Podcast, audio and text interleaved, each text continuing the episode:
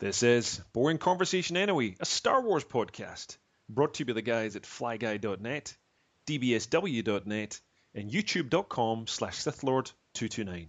Don't forget to check out darksidetoys.com, Marvel, G.I. Joe, Star Wars, and more. Also sponsored by chowrontoys.com, all new and hard to find Lego.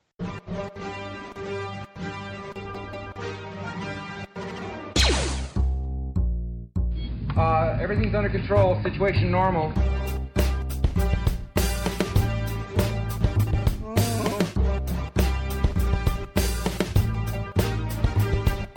We're, we're all fine here now. Thank you. How are you? Who is this? What's your operating number? We're conversation anyway. Okay, this is Wit bringing you guys another episode of Boring Conversation Anyway. Uh, sadly, Fly Guy and Sith Lord can't be with us tonight, but I brought on a couple of other Star Wars fans, um, and we're going to have our own little holiday special here. Uh, with us tonight, we have Jason, aka Vintage Star Wars, on Instagram, and we have Bobby Sussman, aka Bobby Sussman, on Instagram. And Yeah, I was up all night coming up with that name. yeah, I bet. Yeah. All the uh, you know, all the other Bobbies were taken. What I could. very original of you.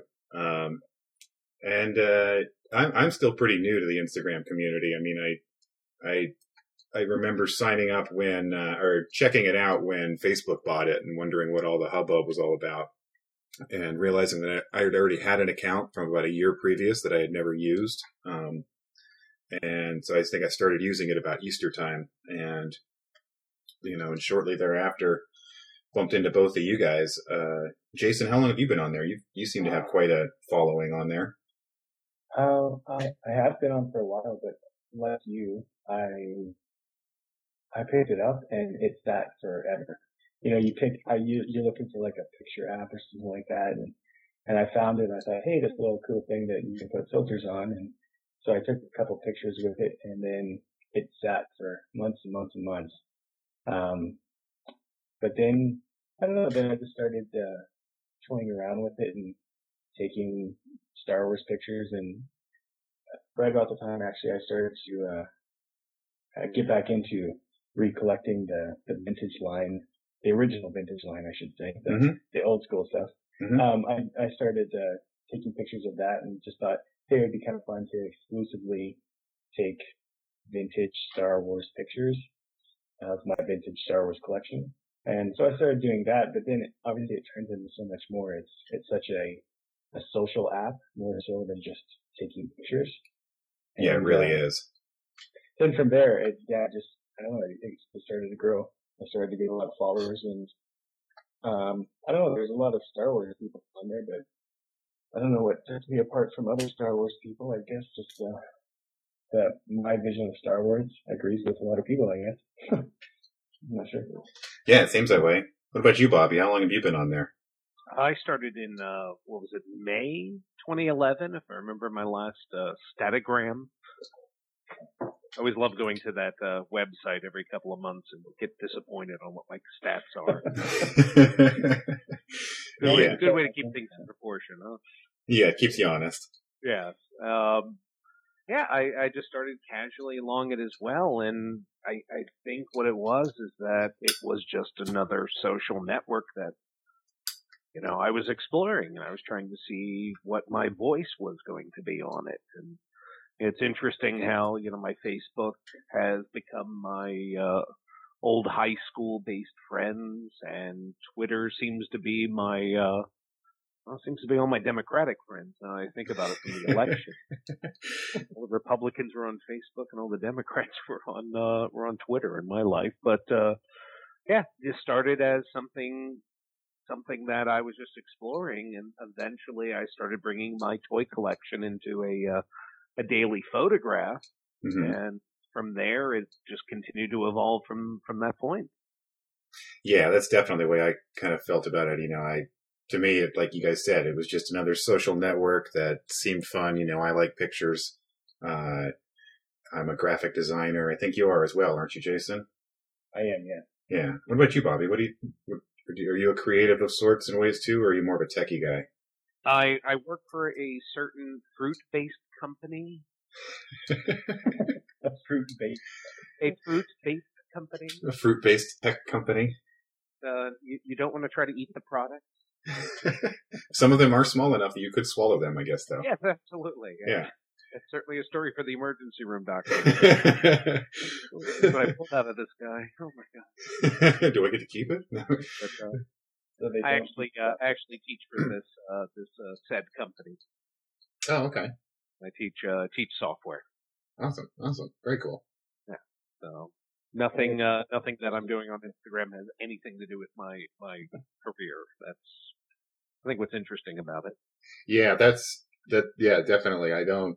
I don't post much design stuff. I have bumped into a few other designers and illustrators uh, on there, but that's I've definitely sort of found my niche in the toy photography and have really, really enjoyed finding that. That's something I've always kind of wanted to do, and uh, it's nice to finally find like-minded people that are supportive and encouraging and and that whole sort of thing. Uh, you know, I've been doing it for quite a while as a hobby, and you know, friends and my ex-wife and everybody would just sort of roll their eyes and sort of pat me on the head. Oh yeah, that's nice. That's nice. And, uh, you know, now it's, you know, I actually have fans and supporters and people I can get criticism from and it's, it, it's a lot of fun.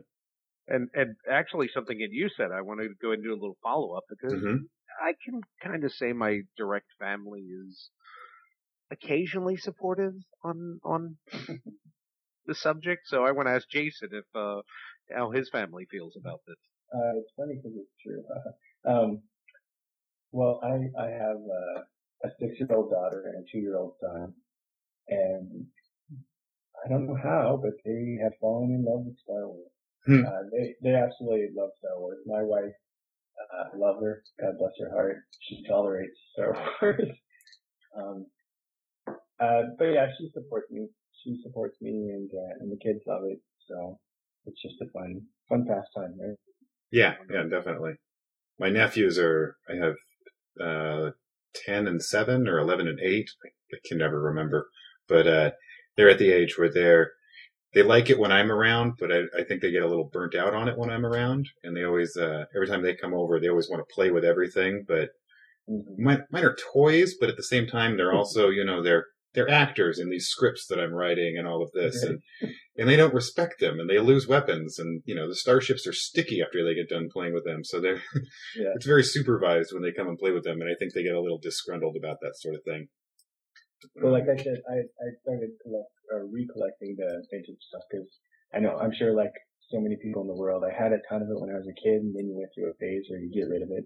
yeah. But, uh, I, I started recollecting the vintage stuff and then my kids started getting interested in it and then I'm like, well, I don't really want you guys to play with this stuff. So, uh, let me go out and I, you know, I found some, some, some of the newer figures and stuff that I let the kids do with and, and play with. So, Mhm. they get enjoyment from it that way, and then hopefully the uh, the older stuff can stay in the the half decent condition that it is.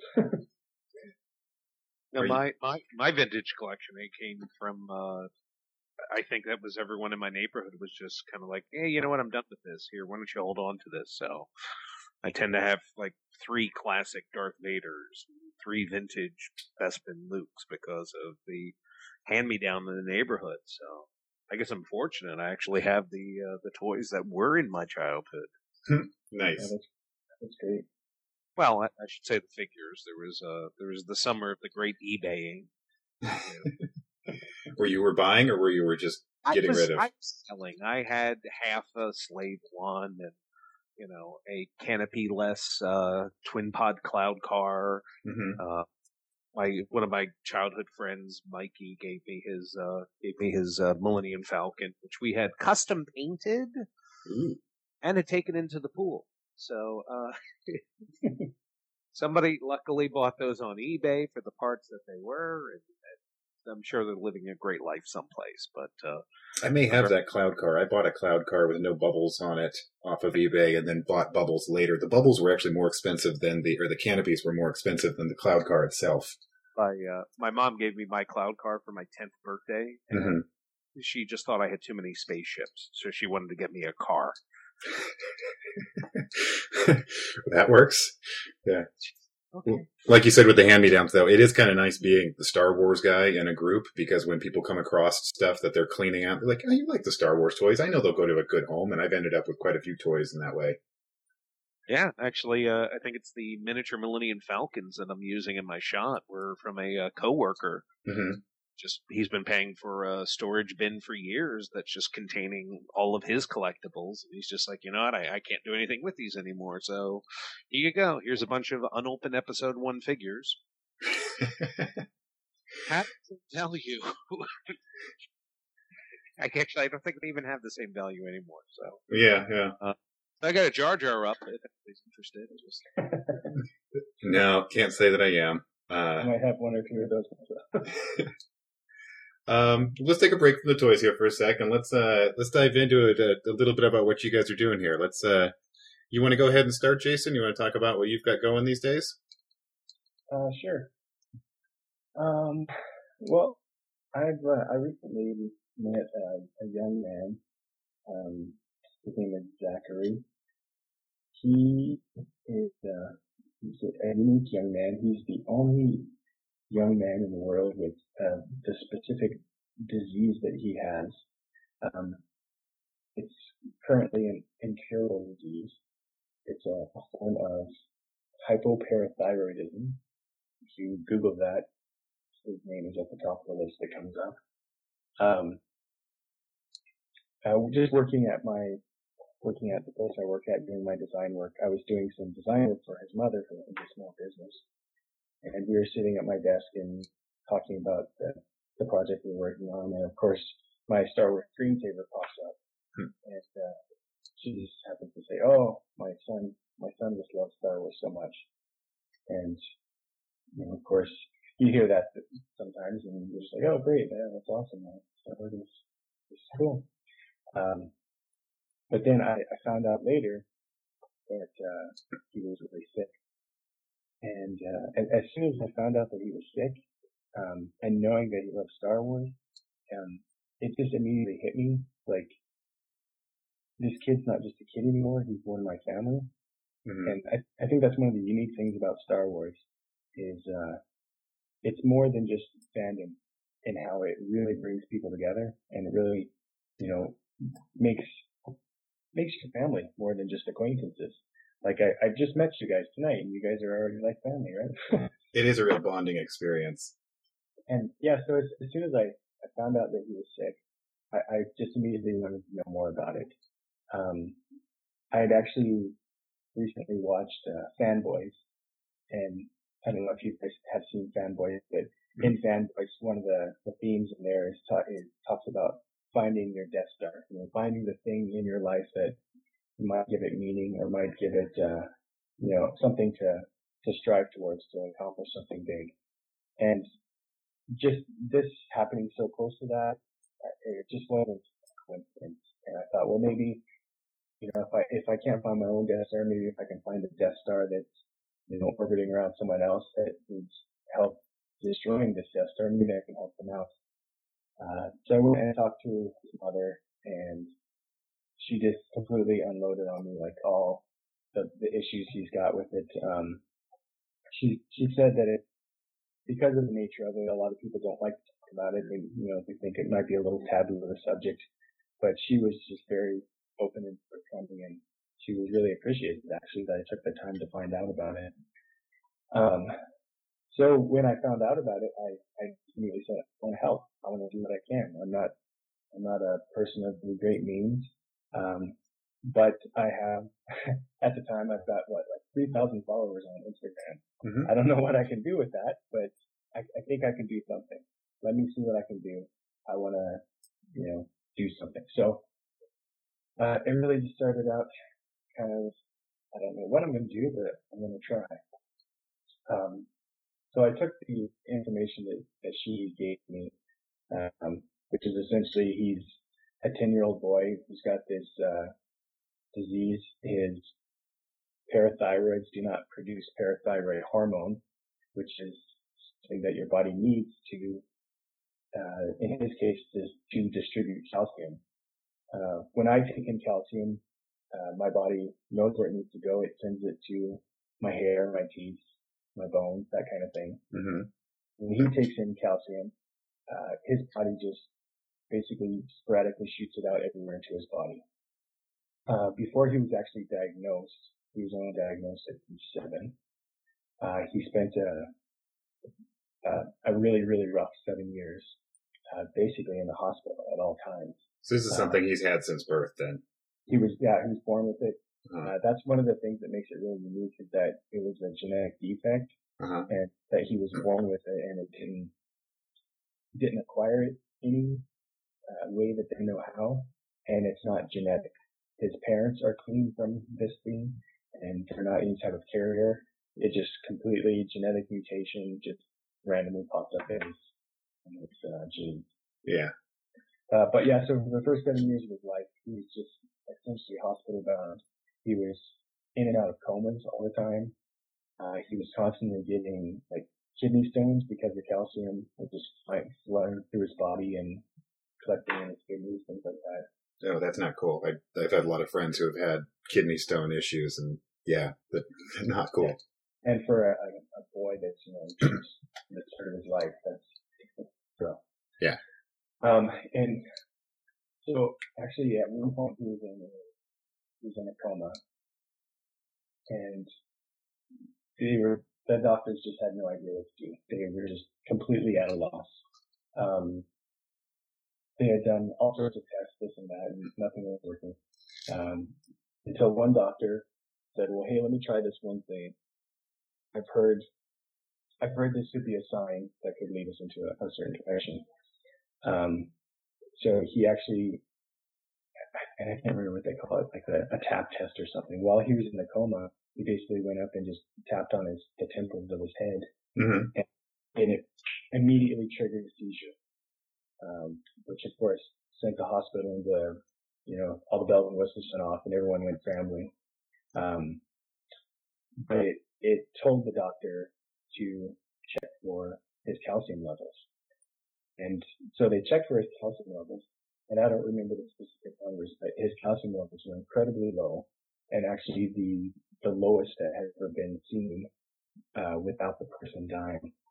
Uh, the other lowest uh, calcium level was in this young girl that had something similar, and she unfortunately died from it. And he managed to fight through it and make it through. But because they found that out, they started to research calcium. They started, you know, it led them into the right direction of how they can possibly start to treat him. Mhm.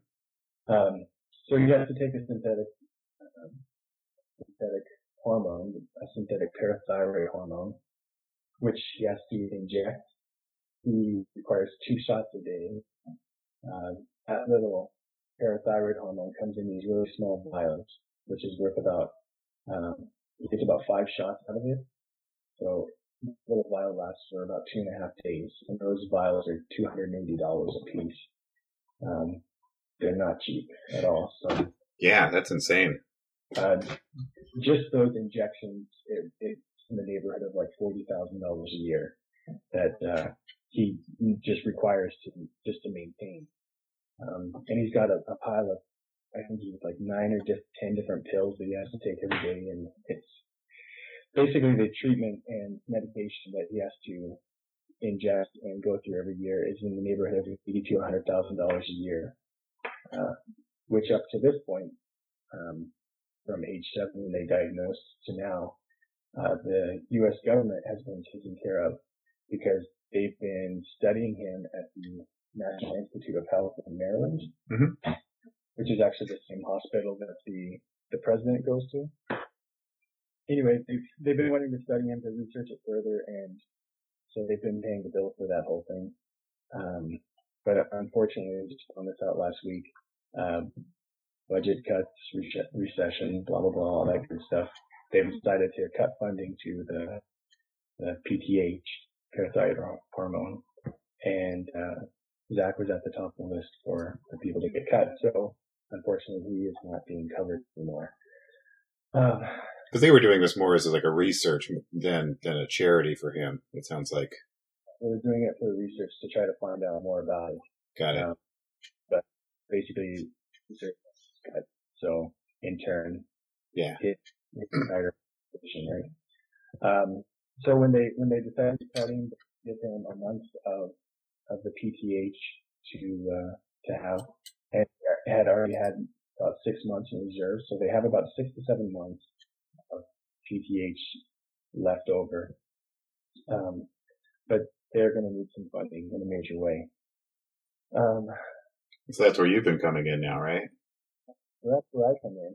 That's where I kind of came in blindly, just saying, I want to do something. I don't know what I'm going to do yet, but I want to do something. So after finding all this out, um, and, and seeing how, uh, kind of the Instagram contests were working, you know, there was a lot of, uh, people offering up a little prize and people getting all excited about it.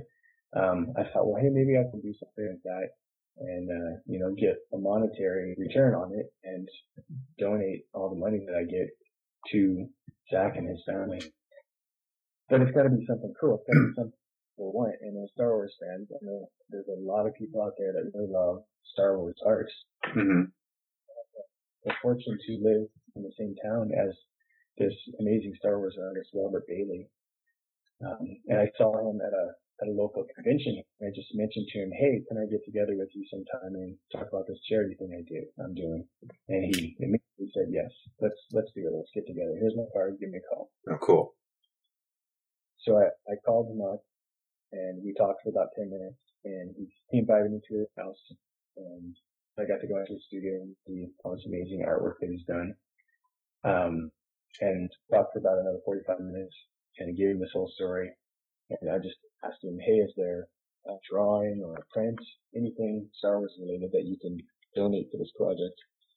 And he said, well, let me give you about $2,000 worth of stuff. wow, I was just immediately blown away because, you know, starting from I don't know what I'm going to do to having a guy two thousand dollars worth of his art. hmm You know? Well, he ended up giving me about twenty four hundred dollars. And I was like, okay, wow, this is this is great. I think I'm moving forward with this. Um, so just through the magic of the internet, the magic the magic of the, the social networking that is Instagram, um, I was able to contact Star Wars artist Robert Hendrickson, and he's really been gracious and donated a lot of prints. One one of which is actually closing on eBay as we speak for about two hundred dollars. Um, I saw that. It was a little rich for my blood. It's a really awesome print of the bounty hunters, and I there was a part of me that wanted to get in there and just bid on it, hoping that I would get outbid to try and just raise it up a little bit more, but then I would get stuck with a bill that I can't afford if I had done that, so I didn't. he actually sent me two of those. Huh? So there will be another one coming up on eBay. Um, I was able to contact uh, Kyle Newman, who's the director of Fanboys, and he's offered up a bunch of, uh, or several copies anyway, of Fanboys in Blu-ray and in DVD, uh, signed copy that he's going to sign, and wife Jaime King is also going to sign. Um, he's got some t-shirts and some bumper stickers and stuff that he's going to put in with it, so that's pretty exciting. That's cool. It's very appropriate with you know your whole wanting to destroy Death Star inspiration from the project and all. Yeah, definitely, and and, and that was one of the reasons that I, I sought him out specifically because of that. hmm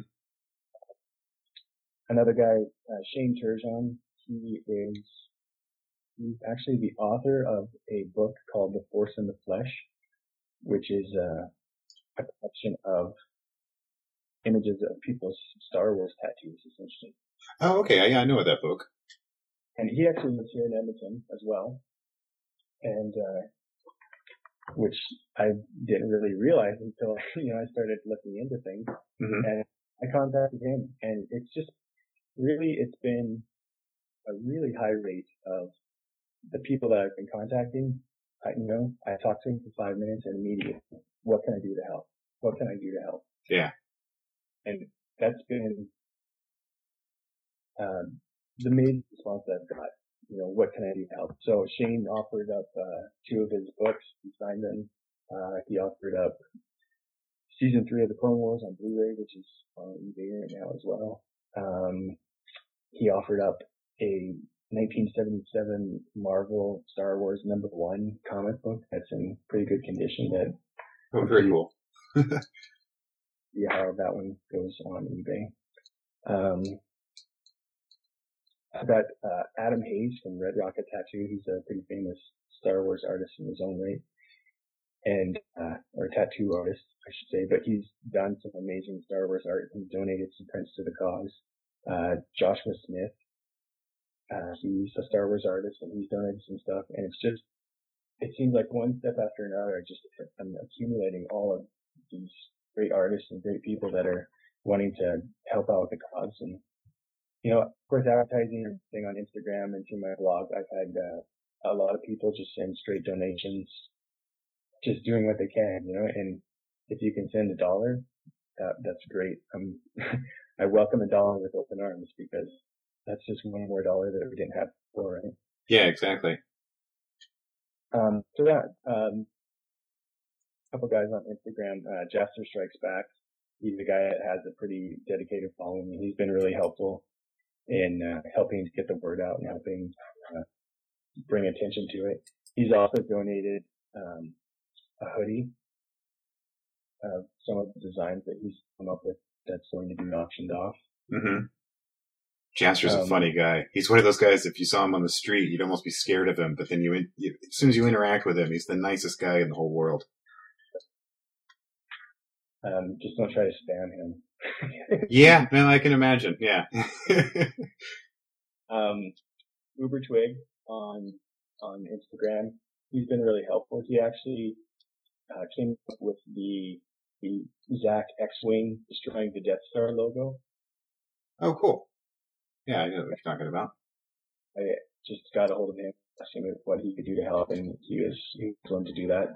So it just seems like at every turn, so many people are, are willing to help out, and uh, you yourself, putting it on uh, your blog and having me on this podcast, I'm, really appreciative to be on here and to be able to to talk about everything. Oh yeah, no, I'm more than happy to help. I mean, I I'm a very broke guy these days, but I do have a little bit of an audience, and if I can help get the word out, I'm more than happy to.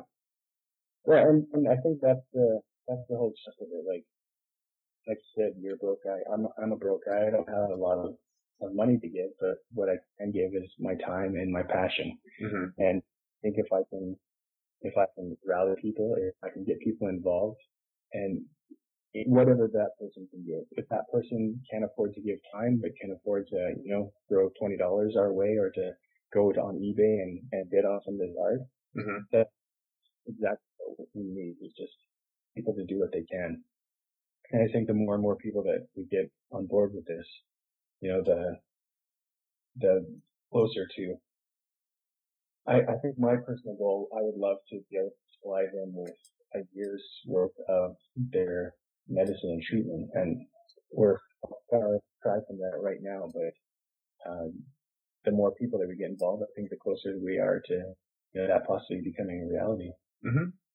If George Lucas is listening right now.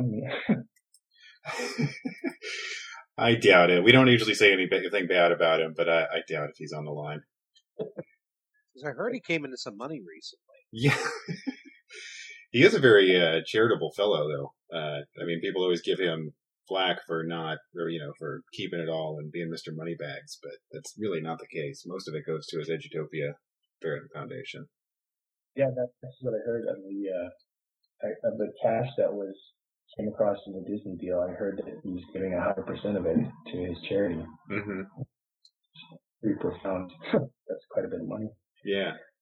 Um, well, back to you. So, so Trench Run Rebels is the name of your your organization that you have going these days, and uh, and so people can find that at trenchrun trenchrunrebels.blogspot.com. And uh, Yeah. That's right. Uh, trenchrunrebels.blogspot.com. Um, that would be, I guess, if you're just on the, that would be the best place to check in at. Uh, if you do have access to Instagram, that's going to be the most current and up to date. I try my best to keep the blog up to date, um, but I'm not always that great with that. But I'm, I am constantly posting on Instagram and letting people know, uh, when and where the auctions are going up. Um, when I do put up an auction, I do put up links to it at my blog. mhm. So you can go to trenchrunrebels.blogspot.com and have direct links to anything that is currently up for auction. yeah, and I saw on there too. You've also got the the PayPal donate button as conveniently located up in the right hand corner of the site there. That's right. Yeah. Um, and like I said, I have had people uh, just do some straight up donation and uh, that um, anything that you can spare is great. And you also have a store. I've been seeing people on Instagram with T-shirts. Yeah, if you go to society6.com backslash trench run rebels, Uh-huh. uh, you can uh, purchase t-shirts through there. Uh, all the money great those t-shirts is going uh, just getting thrown into Kitty and being donated to Zach and his family. Uh, so the uh, the t-shirts t-shirt designs I have up there are the uh, X-wing Zach X-wing blowing up the Death Star that was made by Uber Twig. Mhm. And also the uh, Trench Run Rebels logo that I designed myself.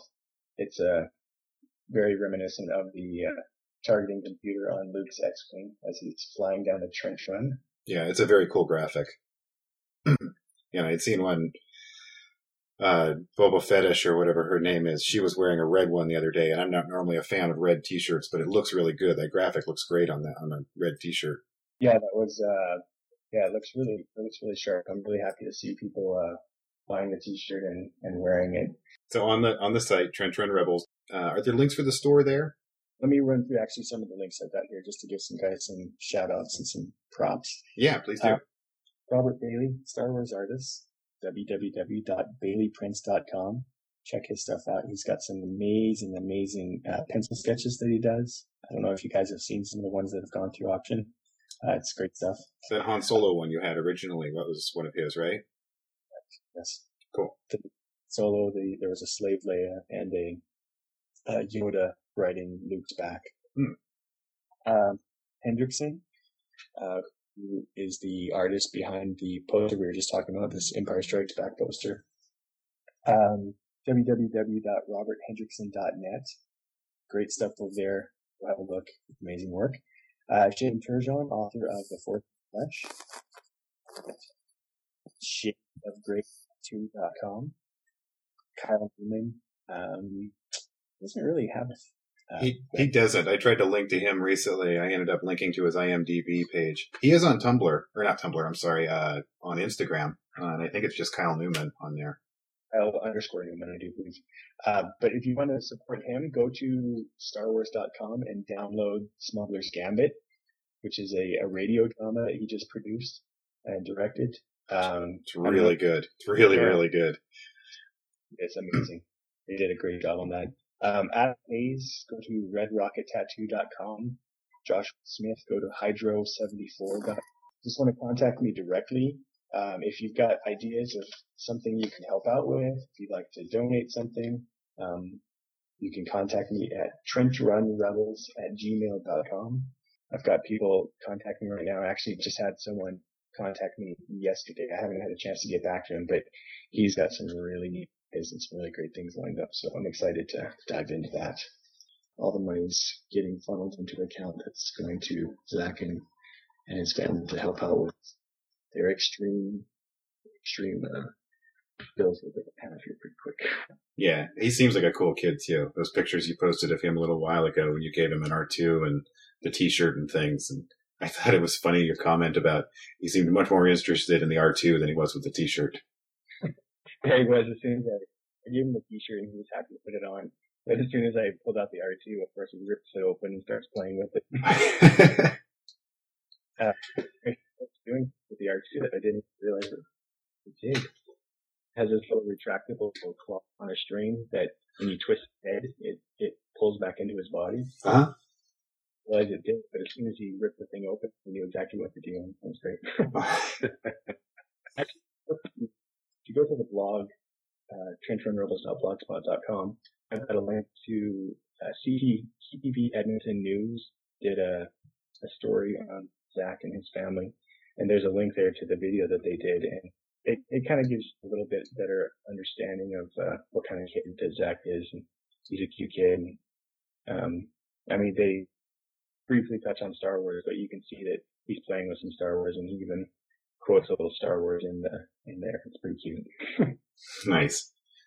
Um, yeah, and you were you Yeah, and all of this uh, is also, you know, very similar story on the latest Forcecast, which I just got done recently or listening to. Yeah, and that was that was that was pretty good. You shared some funny stories on there as well. Um, Yeah. It'd Yeah. a chance to go on to the Forcecast. I know they have a, a lot of listeners, and uh, you know, hopefully, hopefully the, the word can get out. Hopefully, people can hear it. You know, get on their podcast, get on your podcast, see if I can get on as many podcasts as possible. And um, that's actually something that uh, Candace, who's Zach's mom, actually something that she told me that uh, every improvement in in Zach's life to this point is because one more person heard that hadn't heard the story before. Um, specific to uh, the doctors, you know, there were all the doctors they were dealing with. Uh, they didn't know what to do. mhm. One person heard about it, said, "Hey, that sounds something like this," and then another person heard about it. Hey, you guys should try this. Hey, you should get in contact with this person. The more people hear about it, the more people find out about it, the better treatment that he can give. And specifically for, for what I'm trying to do, the more people that can hear about it, you know, hopefully we can we can get some more support behind this and and take care of our our little Star Wars buddy Zach. Yeah, yeah, and it's yeah, it really is. It's I, I think your tagline on your site says something about Star Wars families helping other Star Wars families, and it you know that that type of mentality is very very true. It's just you know it's amazing the amount of just friendship and support I've bumped into just in the Instagram Star Wars community alone, and meeting people at, when I went to Celebration this last summer. I mean, Star Wars people are just some of the coolest people in the whole world. Good. Perfect. Thank you very much. Um, um, well, speaking of Instagram and Star Wars and things, uh, Bobby, why don't you why don't you tell us a little bit about what what the heck you've got going on? You've got quite a project going this past year now. Yeah, it's uh I can't believe we're actually coming up on the one year anniversary of it. It seems just like yesterday. Uh, but uh at a certain point last year I came across uh came across a Christmas present. Good old Han with his uh with his tauntaun. I was thrilled that I got him and uh I set up a little comparative vintage shot of him next to my uh next to my original tauntaun missing saddle and reins and everything so Hmm. very sad actually now I think of it and then my power of the force 2 I think that's what it was hmm but uh the only other one we have the tauntaun so I set up this nice little three shot with it and later on I'd also gotten myself the uh the uh rebel transport and Oh, you, yeah. you know what the rebel transport was Yeah, that's a cool ship. I, that's one that I would love to get my hands on. I still haven't Ah, I wish that was it. This Rebel transport is actually the little yellow bus that they drive around in the Yavin hangar. Oh, I know what you're talking about. Yeah, yeah, yeah. Talk about misnaming it. Rebel transport. I'm like, oh no, it's the big oval ship, right? Yeah, yeah. So I'd gotten that, and I'd also kind of at the same time, I'd set up a little Yavin hangar to be able to show it. And all of a sudden, I was like, well, hang on. Let me get my Falcon out. Let me get the, uh, the snow, uh, snow speeder. I can go ahead and do myself a little, uh, little hot hangar there. And I started doing that. Next thing leads to another. I'm like, okay, well, let's, you know, let's have Han and Leia have their fight. Okay, there we go. How about Han finds Luke? Oh, great. Well, now that Luke's found, now we've got to have him in my Bacta tank. Let me go get that out.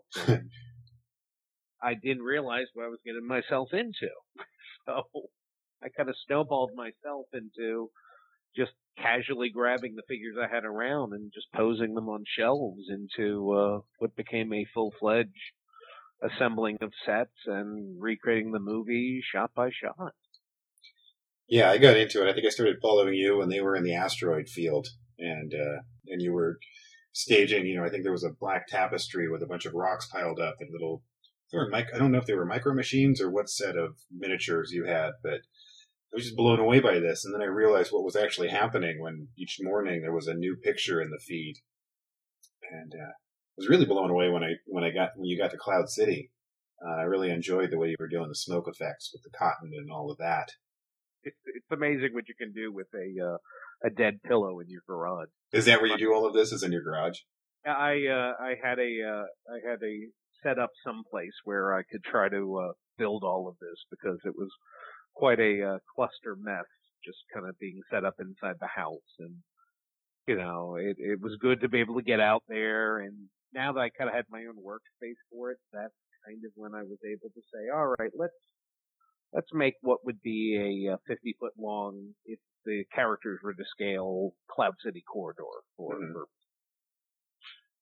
sort of uh sort of given my own space allowed me to get out of hand with it, but I I couldn't imagine uh because all the stuff of the uh the asteroid field and Dagobah, a lot of that I was faking. Thank you for using the word tapestry. That made it sound very romantic. Uh, they were towels. I had space with a black towel. Yeah, yeah. Unfortunately, I had a brown towel that could serve as both Dagobah and the inside of the slug's mouth. So I'm like, there we go, two for one. There you go. Yeah. Yeah. I found that with toy photography, it, it forces you to be very creative, uh, especially if you're working under a budget, which personally I am. But when I uh, when I got to Cloud City, a series of uh, foam board pieces, and then uh, using the uh, Apple program Pages to actually uh, build out the corridor sets on uh, cardstock. Oh, you're not even using Photoshop or anything. That, that's the thing. Even for I wasn't avoiding Photoshop Uh huh.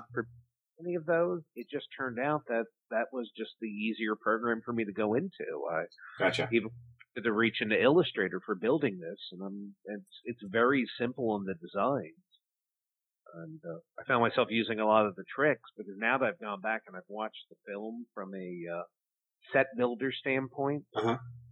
Keep seeing them run through the same intersection dozens of times, and I'm like, oh, okay. Oh, yeah, I can see that. Yeah, the the veil has been lifted a little bit for you. So a little bit of that is is me going in there as well. So the same principle that my character has been running down the same hallway for for months now. what uh, what's been the most, or what's been the hardest set for you for you to construct so far? I, I, I think the uh, I think the hardest set really is when we start getting into like uh, the carbon freezing chamber. I mean that was that was a little bit of a uh, that was a little bit of an adventure that I was uh, physically afraid to make.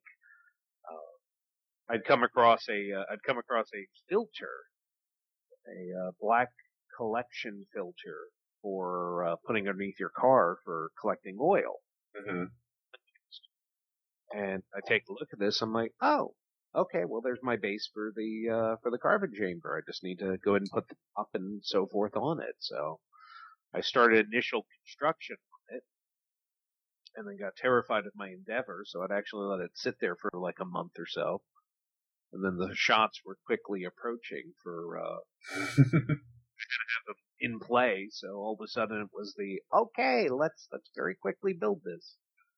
So uh, I, I went ahead and I was able to complete it, and I uh, I was very pleased with the uh, the outcome for the carbon freezing chamber. Oh, it came out really good, and you got the dual benefit of using it not only for that project but also for your scene for Empire Uncut too.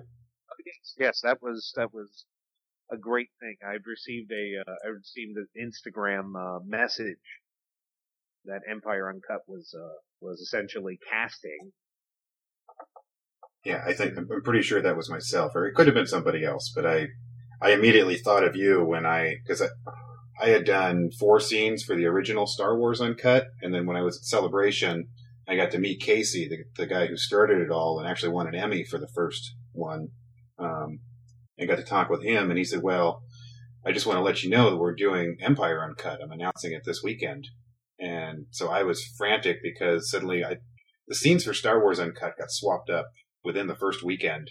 And I just happened to be real on the internet at the time. And these days I'm not so much. And I remember coming home from celebration that night and on my iPhone, frantically trying to figure out how I can log in and claim scenes, uh, from my iPhone.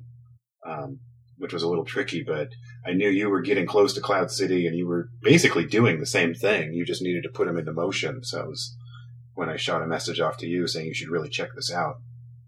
So I'm I'm in Las Vegas in a private gazebo. Gazebo? Yeah, that's the correct word. Private gazebo at one of the resorts. Your message comes through, and I'm frantically on my iPhone with a weak signal, also trying to go ahead. Using myself for my family, who are like, "Where where are you going now? What's going on?" So I'm trying to get closer to the transmitter so I can go ahead and try to grab something and hmm and scene first. I uh, I grabbed a scene with the Falcon approaching uh, Cloud City. The, Ooh. That's ambitious. that would have been an interesting thing. I was really kind of uh, I was kind of curious to be able to go back and maybe later on, as I think some of the first people uh, bailed, a perfect scene came up, and I'm like, here's here's my chance to do it. So my first uh, my first and only attempt with stop motion. Not something you're going into the business of. God, I don't have the patience for that. Yeah, it reminds me of when I used to want to be a comic book illustrator, and until I did my first comic book and went, "Holy crap, sequential artwork is a bitch!" You know, I, I'm much happier doing one shots and things. You know, sort of versus doing you know toy photography, doing toy animation, and I enjoy doing it. I've done. I was looking at all the clips, all the stop motion I've done, and I've got about three minutes worth of animation total that I've done now. And my friend is really bugging me. He wants me to do more, and he wants me to do green screen stuff so that he can build 3D sets that we can superimpose them on. Um, and I enjoy the the encouragement, but at the same time, I I don't know if I want to do this. Uh, but uh, if you can find it within your heart to have that level of patience, then that that's incredible for you. yeah, I know personally, I'm just too klutzy. I'm gonna. I can't tell. I actually, you can play back the footage. You can see how many times the set has slightly shifted due to a uh, size 13 foot bumping into the table or something. Oh, there's nothing. Yeah, I've got the same size feet and have done that exact same thing many times. Or you bump a light, or the the hardest thing I've learned is that battery operated lights are not a good thing. Because I did my second scene that I did for this one was the Han hopping on his tauntaun and screaming, you know, "I'll see you in hell." Um, and there's a light in the background that, as you watch during the the seven seconds of that part of the clip, you can slowly watch the light dimming. People would have paid for that effect, and look at that. Oh, it does. I mean, if you if you watch it, it's this nice gradual dim. Uh, but it, I mean, you know, I had to shoot both of my scenes in the middle of the night because I have too many windows in my place, and just the when you're doing something, I mean, 15 seconds, you know, takes me a good six to eight hours to shoot, and the sun moves quite a bit, causing shadows to be completely different from when the time you start to when you finish, and so it's it's better to work in in the darkness. I uh, uh, the tagline I came up for myself as an animator is I uh, I work in darkness to control the light. It could be a T-shirt.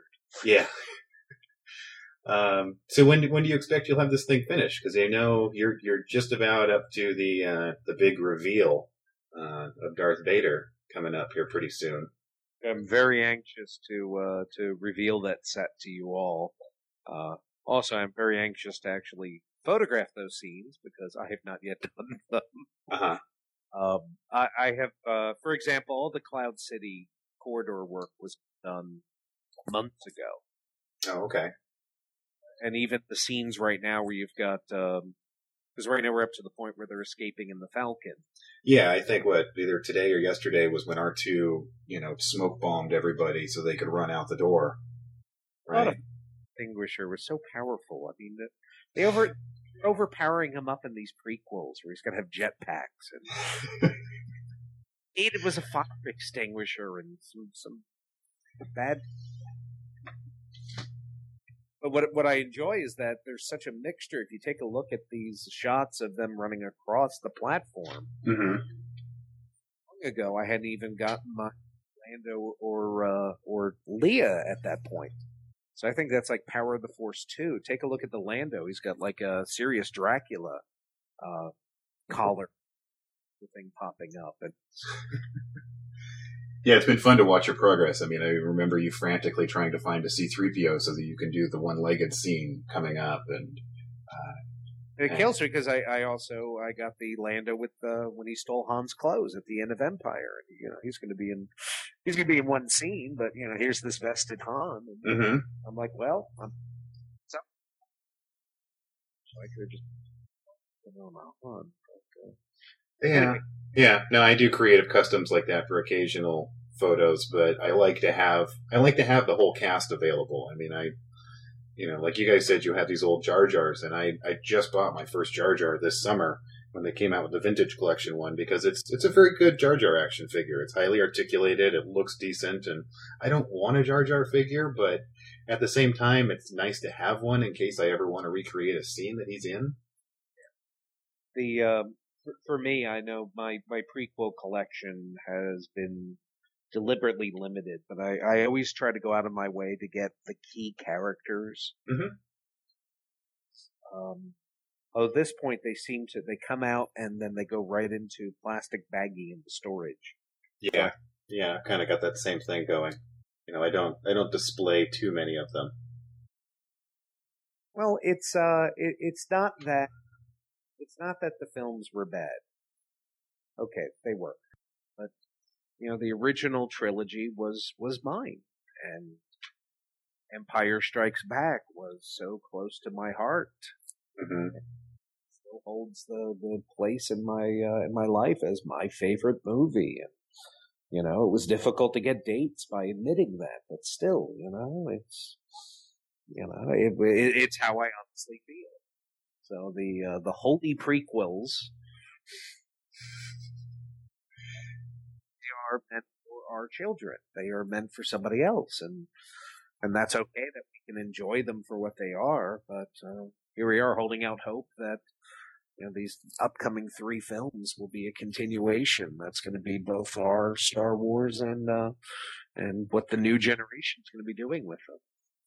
Yeah, personally, I'm quite optimistic about them. You know, we've gotten, you know, the the people who were mainly responsible for the prequels are out of the way. We've got Kathleen Kennedy in charge, and you know, they, uh, Michael Arndt. I mean, I'm some people aren't too fond of him, but I personally like the movies that he's done. You know, and uh, and uh, Screen Empire Strikes Back coming back on board. Mm-hmm. Mm-hmm. on Mr. Lucas's back just a moment. He he had built such a beautiful empire that nobody wanted to say no to him. Yeah. Nobody would say, Mr. Lucas, ah, you can write the dialogue. You know, the way it should come across. Maybe you aren't the best at doing every single task with the film.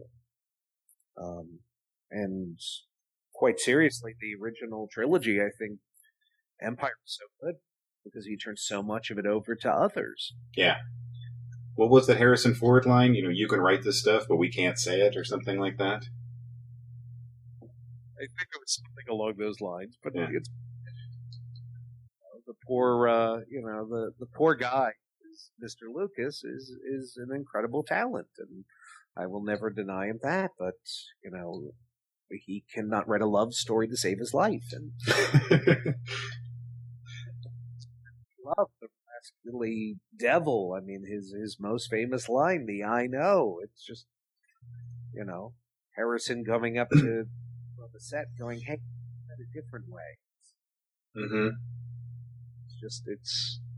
I I believe that some art is a effort of many, and the prequels just felt like it was George Lucas's effort to go ahead and, and make this. And I think it would have been so much better if he had opened himself up to more input and devi you know deviating from the I'm writing it, I'm directing it, actually turning it over to others. So that's my I felt excitement for the three films is the fact that he he's he's giving a story. He's going to go ahead and be a consultant, but he's not going to be there on the set con- to the degree that he did the other films. Exactly. Exactly.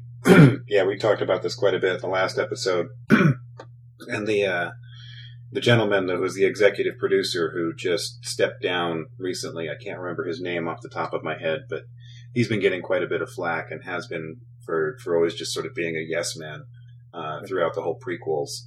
And His retirement was extreme. Rick uh, Rick McGowan. Rick McCallum, that's the gentleman, yeah. But uh, um, this being this being so close to the holidays, um, um, I'd kind of like to recap and see if you guys had any uh, any fun holiday memories related to Star Wars. Uh, Jason, have you got like maybe a, a favorite toy or maybe a favorite experience from growing up that's somewhat Star Wars related in holidays? Yes, I do, definitely. I, I don't remember how old I was. I was born in 75, and we didn't actually see Star Wars until 78. Mm-hmm. Uh, see, the movies back had a much longer theater run. And, uh, as my dad told the story, he wasn't really interested in seeing it when it first came out, but then all the hype that had built up and finally, uh, I was lucky enough to go along at four years old. I saw Star Wars in the theater for the first time.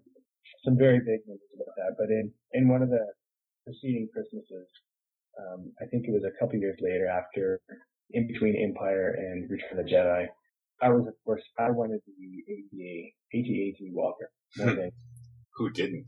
I, I I actually never got that AT-AT Walker, uh, but my dad being a crafty fellow, he figured he could uh, make me a ship to Uh-huh. go along the Star Wars characters that I had.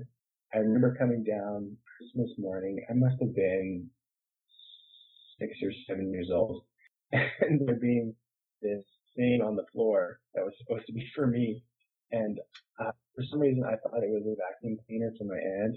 I was like, "What is that? Why? Why does why is my name on the vacuum cleaner?" And then, of course, they explained it that uh, no, this is a, a Star Wars ship that your dad made, and he he made it out of like some PVC pipe and a five gallon bucket. It, it's actually quite a masterpiece of creation, and I wish I, I still had it because it's an interesting uh, ship concept. Just, but I remember being angry at first, but I spent countless hours playing with that thing. uh-huh. Uh, did a great job, and I I just played with it forever. Actually, I think on my Instagram, I think I posted a picture of it sometime back on a like a throwback Thursday or something. I think I, I put a picture of me sitting next to it on Christmas morning. It's, uh, Repost. uh, yeah, definitely. I'll have to repost that because uh, that was uh, Yeah, or, or at least tag me on if you can dig it up and tag me on that picture. I'll uh, I'll, I'll I'll put a shot of it on the in the show notes here. It sounds pretty awesome. Sure. Yeah, he did. He did a great job actually of making it, and uh, that it was a it was a fun memory. Um, one other memory, I I remember getting. I got two Lando Calrissian. I think it was that same Christmas actually. Uh, my parents had bought me a Lando Calrissian, and someone else for me. And I think that was the very first time I came to the realization that there were figure variations same figure, that, you know just the standard you know shirt Lando. hmm I don't know. There was this really odd deformity on his head that stuck out in my mind, but uh, I always thought that was so weird that they're they're they're supposed to be the same figure, but they were different. hmm Head wound Lando. Actually, uh, one of the earliest piece I still have, actually the only piece that I s- of my original collection is a, a Han Solo who my dog at the time had chewed. And so, of course, he's worthless to everybody else, but he's got some great memory for me. hmm remember growing up, we called him Handless Solo. Nice. Was it both hands or was it just one? Yes. Oh, okay. That would have been appropriate if it were one, because then it could have been hand solo. But I like the handless solo as well. Uh, what about you, Bobby? Did you ever get an AT-AT walker when you were a kid? Afraid so. Uh, Oh, you were that kid, huh? really generous. He uh, he uh, grew up poor, and uh, he he worked so hard to give his kids everything that he wasn't able to get, and uh, I I'm so appreciative of him. hmm But man, that thing was beautiful when you finally got it on Christmas Day. I was, I was very fortunate. I remember I, I got a Falcon one year. I got a I got an AT-AT. Um, but me and my brother, it was always in the beginning. It was just like, okay, we're we're buying these things for you guys, hmm so two for one. It's nice about it. But uh, my brother got the early bird kit, and such disappointment that hey, there's no figures in here. Able to read in 1977, so it wasn't a huge issue at the time. I, you know, I was still young then. Uh, I always hated splitting figures.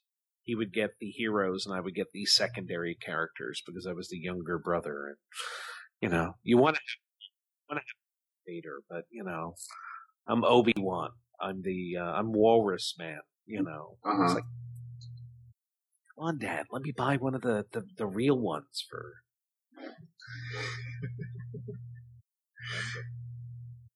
like, talk about. But no, uh, the Christmas memories definitely, uh, uh, coming back and being able to get the, get that first AT-AT that thing was incredible. And I don't think I took my hand out of it, articulating its head and neck for the entire dinner. Beating it and everything else. Like the stuffing past, please. But uh, yeah, that was that was truly uh, an incredible toy. I was I was very fortunate to to have many of these originals, which were, of course, eventually resold on eBay. So uh, Mhm. now they've got. Just hope they're being taken care of. Now, Christmas or Whit. Sorry, Whit. What's that? What's your Christmas? Um, see, I was I was born in '77, so I don't like most of my early memories. Like I, I have memories of getting toys as a kid. I never like vehicle wise. I never had. I mean, I, I had a secondhand X-wing fighter that was missing the canopy and the guns, and the electronics didn't work. Um, I think the only brand new vehicle I ever got as a kid was a, uh, a Tie Fighter, and I remember it had the wings that would pop off, and I, I vaguely remember playing with those. Uh, but honestly, my favorite uh, Christmas memory was when I was 20, maybe, yeah, I think it was 20. It was just before my 21st birthday. And I was, you know, in college and was making my own money and they were re-releasing all of these toys, uh, again at that time. Granted, they all look like He-Man, but the, uh, the AT-AT walkers were the same as they had been before, just with different paint jobs essentially. And so that Christmas, I had bought myself an AT-AT walker, and my mom had found an AT-AT walker at Goodwill for in the box for about ten bucks. And so that Christmas, I had two AT-AT walkers, and I had a pretty good collection of figures going at that point. And my younger brother, we had had Christmas at my dad's house, and then we both went back over to my house. And uh, being the experimental college kids that we were, we both dropped some acid and decided to play Star Wars. Um, and so we had. Uh, had a couple of AT-AT walkers, and we set up these bases, these really intricate bases, and we're just going nuts, and we're just, just having way too much fun tripping and playing Star Wars with these AT-AT walkers. And my roommate came home and just sort of looked at the living room and was like, "What the hell is going on here?" And we both look up with huge eyes. We need somebody to keep score, and we had this whole elaborate game score system that he sort of just sat there and like, all right, well, I'm just sure I'll keep score. I'm just gonna sit here and smoke your guys' weed and keep score for you. And he he was thoroughly amused watching us, these two semi-grown men, having a ball playing Star Wars all morning long. Uh, so I had I had to wait till I was about 20 before I finally got my AT-AT walker. And two. Yeah, I got two at once. Uh, I, I have since given, I gave one of those to my nephews, uh, his kids. And, uh, yeah, a couple Christmases ago, I built them a couple of Death Star play sets. And, and this is a kind of a fun Christmas memory. I, uh, cause I don't have kids of my own, but I live vicariously through my, my brother's kids. And so, uh, with all of the newer action figures, I had upgraded, uh, from all of those Power of the Force 2 figures. And so I had, I was able to give them like a whole hero set. Like I gave Darth Vader and a few stormtroopers and a Boba Fett. Actually, I gave them most of the bounty hunters and, uh, Luke and Leia's and Han and Chewie and, you know, just about one of everybody. And I gave them an AT-AT walker and I gave them, uh, these Death Star playsets, which were very modular and that they could set up and play with. And, uh, that was, that was a fun Christmas. It was really fun to watch them open all of that stuff and, uh, spend the morning playing with them uh, doing that. That was uh, that was no doubt an incredible moment for them. Like you said, being able to give an instant collection. Oh, it really was. Um, sadly, they're they're smart kids, and so they knew that these weren't the best of the best action figures. They, you know, they knew that they were more articulated ones out there. It's sort of like when I try to show them a a classic movie of some sort, and as soon as they see some cheesy '80s special effects, they kind of roll their eyes and go, "This is old." Great film. Exactly. Speaking of holiday memories, I had a, a contest on my blog recently to give away a T-shirt, and the way that people entered was to to leave a holiday memory uh, in the comments, and then I drew a winner from that. Uh, but one of my favorite ones from this gentleman named Hugh, and uh, it was Christmas of '78, and he's a 70 year seven year old, and he wakes up early and runs down, and he finds the Death Star playset, and he says he froze and just you know almost brought a tear to his eye. He says, you know, just Santa brought this slice of the galaxy far, far away. So he pushes past his sister and he gets to the playset and he opens it up and it's, he says it's populated with three inch versions of his heroes, you know, Vader, Luke, Han, Leia, Ben Kenobi, and everybody. Uh, he says, but it quickly became apparent to me that something was not quite right. Darth Vader was suspended on a rope crossing the missing bridge. Han Solo was manning the main Death Star gun. Master Kenobi was in the trash compactor. Leia was sitting in the control panel. None of this was right. These characters were not where they were supposed to be. Santa Claus would know better, wouldn't he? He had to. That could only mean one thing. That was the last year he believed in Santa Claus. Oh, How could Santa Claus be real if he can't get Star Wars right? Exactly. it's crushing childhood moment. um, do you guys ever remember seeing the holiday special when you guys were little? I don't. I don't actually ever even remember having awareness of the holiday special when I was little. Um, we didn't really have cable growing up, so I probably missed it at some point, and for you know for whatever reason, it didn't really stick around in, in popular culture for very long. No, it didn't. It seems like it's made a resurgence in the last few years as sort of that being so bad it's good. I, and I actually I just saw it for the first time maybe two years ago. Were you able to sit through it all at once? Uh, on my first attempt, I was not able to. Yeah. Uh, oh, so bad it's good. No, it's really, really bad. It's really bad. It's really bad. Um, I tried to sit, but I couldn't. It, I just couldn't make it through it. But I forced myself to sit through it, and the the cartoon in the middle with Boba Fett. That's about its only saving grace. But the the Wookiee porn. I don't know what 70s singer it was. Diahann Carroll or something. I don't know. Something, yeah. There's some, there's some bad stuff in there. Like, I don't know what those guys were thinking when they put that thing together. That's the most awkward scene in just about anything I've ever seen. I mean, I get uncomfortable watching that. I mean, I, I can't watch it. I, you know, every once in a while I will sit down. I mean, I'll put it on my iPod every year and try to, you know, just have it on there. And when I get bored, I'll try and watch it somewhere, but I can't. And I always just skip through and I watch the cartoon. Uh, I actually like, cause the copy I have has commercials in it. And I actually love watching it for the commercials. Like I think there's a Where's the Beef commercial on there still. Um, and I don't know. I, I mean, I'm the type of guy who could really care less about sports, but I watch this, I go to Super Bowl parties every year just for the beer, the barbecue, and the commercials. Um, and uh, so I, I get a kick out of watching the old commercials from old TV stuff. So that's why I enjoy it in some level. But no, I can't sit through and watch the whole thing at once. You know, Whit, I, I, I'm going to take back the lines that I said about uh, George Lucas relinquishing control to somebody else because honestly, that, that holiday special is a representation of what happens when Lucas isn't calling the shots. So, you know what? I, I fair enough. Fair enough. um, heard story. I've heard stories similar to that. Uh, I think they were shooting Empire Strikes Back at the time, and and George was busy, so he he gave charge to someone else and said, "Yeah, just kind of make a, a nice variety show that people can enjoy." And boy, that itself. Arthur and the Star Wars universe. There, there's always the figure. There, there's the concept we need to work on next. Arthur Didge Carback. Nice maker guy. We don't have Bea Arthur. What's listening? Come on, step up, fat guys. We'll see if we can get whether Rebel Scum or whoever tends to head up those competitions to get the fans' choice figure. See if we can get that in there one year. Uh, Was it Grandpa Wookie with his uh, porn goggles? uh, with his big, gross, toothless smile. Uh, good times, good times. Oh man, but it's been it's been quite a year in 2012 um, as far as Star Wars stuff goes. I mean, we had we had a movie in the theater, um, and then I don't know if it was just the pop. Did you guys did did either of you guys go and see it in 3D? I did, yes. Yeah. Yeah, you skipped that one, Bobby.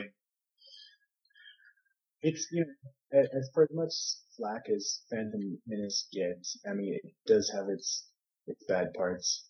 Um, there's some really neat stuff in there. I mean the the lightsaber duel between Darth Maul and Obi Wan is some it. I think it's my favorite lightsaber duel. It's just so athletic and so fast paced. They did Mhm. such a good job on it. Um, I mean, say what you will about all the acting and everything, but it's it's a beautiful movie to look at. Uh, the landscapes and, and everything was is, was just so well crafted and so well designed. Um, and and seeing it in 3D, uh, you know, I've have yet to see a 3D movie that grabs me and makes me think that this is the way that movies need to be. hmm Um, I, I saw Avatar. It was it was all right. It didn't really do all that much for me.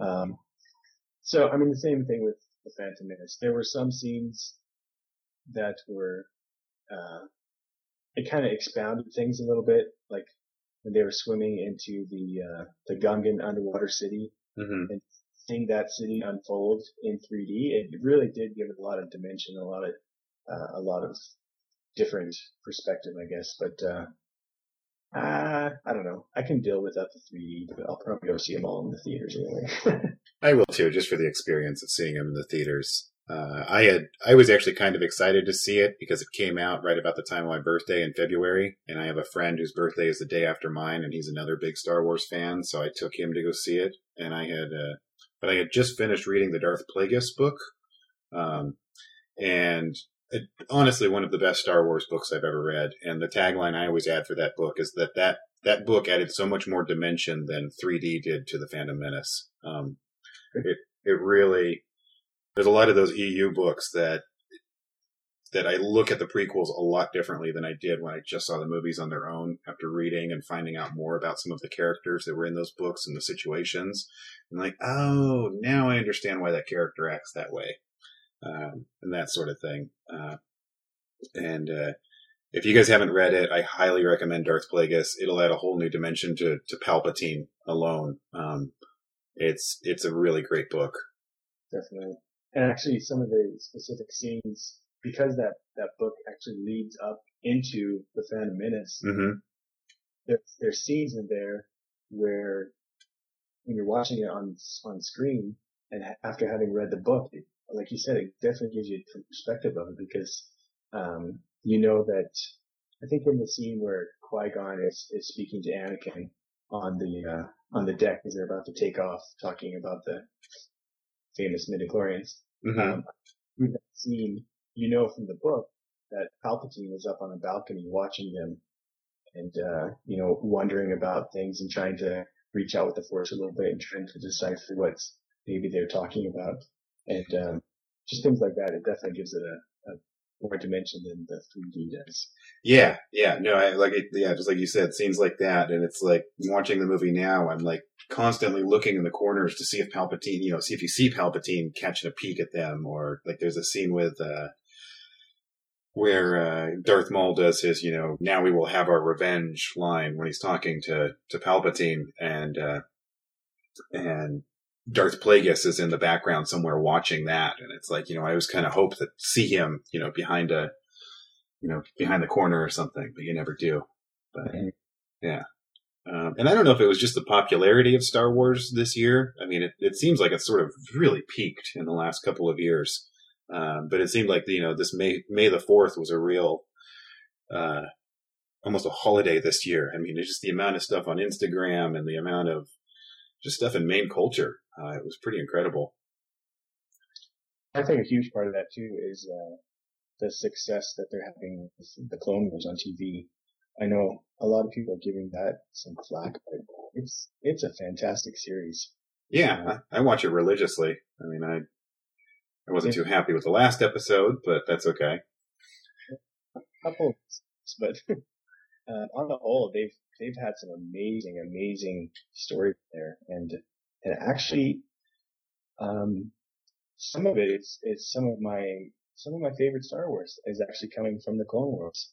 hmm Uh, they had just some really neat stories coming out. The, the Mortis trilogy. Um, and I, actually, I was a huge fan of the, the Young Jedi trilogy, where they went to caves and got their lightsabers. Yeah, I was really surprised with that one. I wasn't expecting to like that one that much, but I really enjoyed that quite a bit. Uh, I've come to to enjoy uh, Asajj Ventress quite a bit. I kind of wanted to hate her when they first brought her into it, but at the end of last season, I really enjoyed the character quite a bit. Yeah.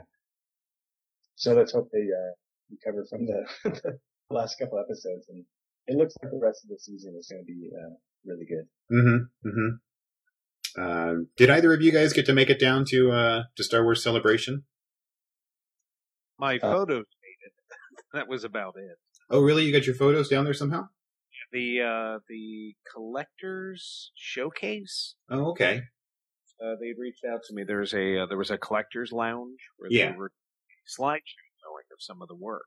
So unfortunately, I was not able to attend. I was able to send my minions via JPEG format. Excellent, excellent. That's pretty cool.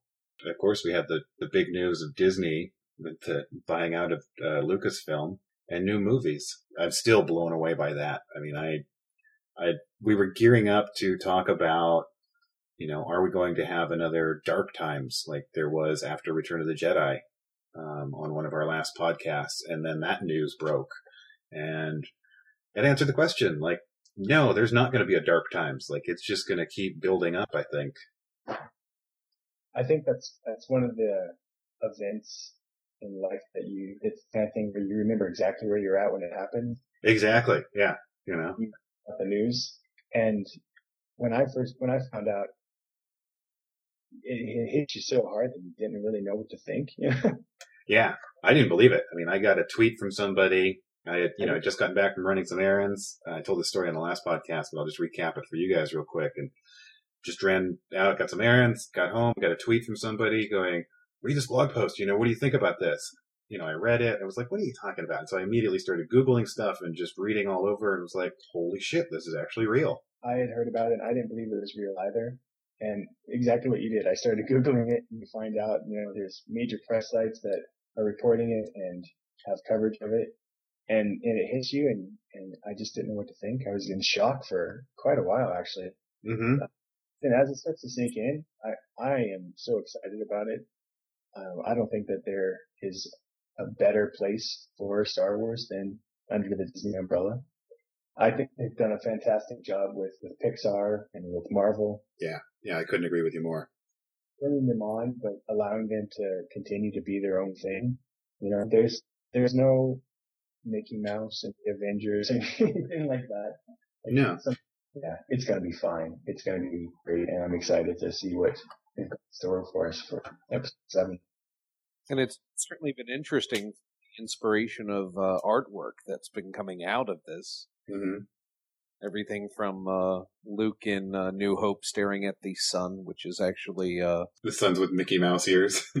and uh, and I also am enjoying a lot of the uh, idea of Leia as the new uh, Disney princess. I do get a kick out of that. I've been rolling my eyes at most of it, but that joke actually works for me. So I, I think it's a it's a whole new level, and it's like I said, it, it helps establish a uh, a future for it. I'm just very curious to see what's going to happen to things that have already been defined out. I was hearing that uh, today that the comic may suddenly move to in-house Disney, and will those be restarted or rebooted? And I'm, that's not a chain I'm following. It's not a genre of it, but there's this well-established Yeah, the, yeah, the EU. I mean, the extended universe, both in the books and in the comics, and they overlap quite a bit, uh, but they all kind of stay in continuity. And and that's actually one thing that that the Star Wars universe versus the Star Trek universe is where they differ is that there has been a solid continuity uh, throughout, um, and they don't sort of overwrite each other too much. There have been a few times, like with the Clone Wars, where George Lucas has gone back and sort of, you know, said, no, no, that's, you know, I'm doing it my own way. But for the most part, the whole universe has followed one, one path. Um, And that's going to change now. I mean, they have said they're not going to follow what's in the EU, for the new movies. They're going to, you know, pick and choose elements they like, but, you know, the, you know, the Thrawn trilogy that everybody loves to talk about is not going to be the premise for the next three movies. Well, and see that uh, Disney Disney owns Marvel, right? So hmm I'm sure at the point when uh, current contracts are up, I'm sure we'll see Star Wars come back to the Marvel family. Yeah, that's what's been in the headlines the last couple of days. And Yeah. Crossover, everyone's been looking. yeah, I mean, that's too bad. I mean, I, I do like Dark Horse quite a bit. I like what they've done with the Star Wars universe, but at the same time, I mean, I, you know, business is business. You know, I understand.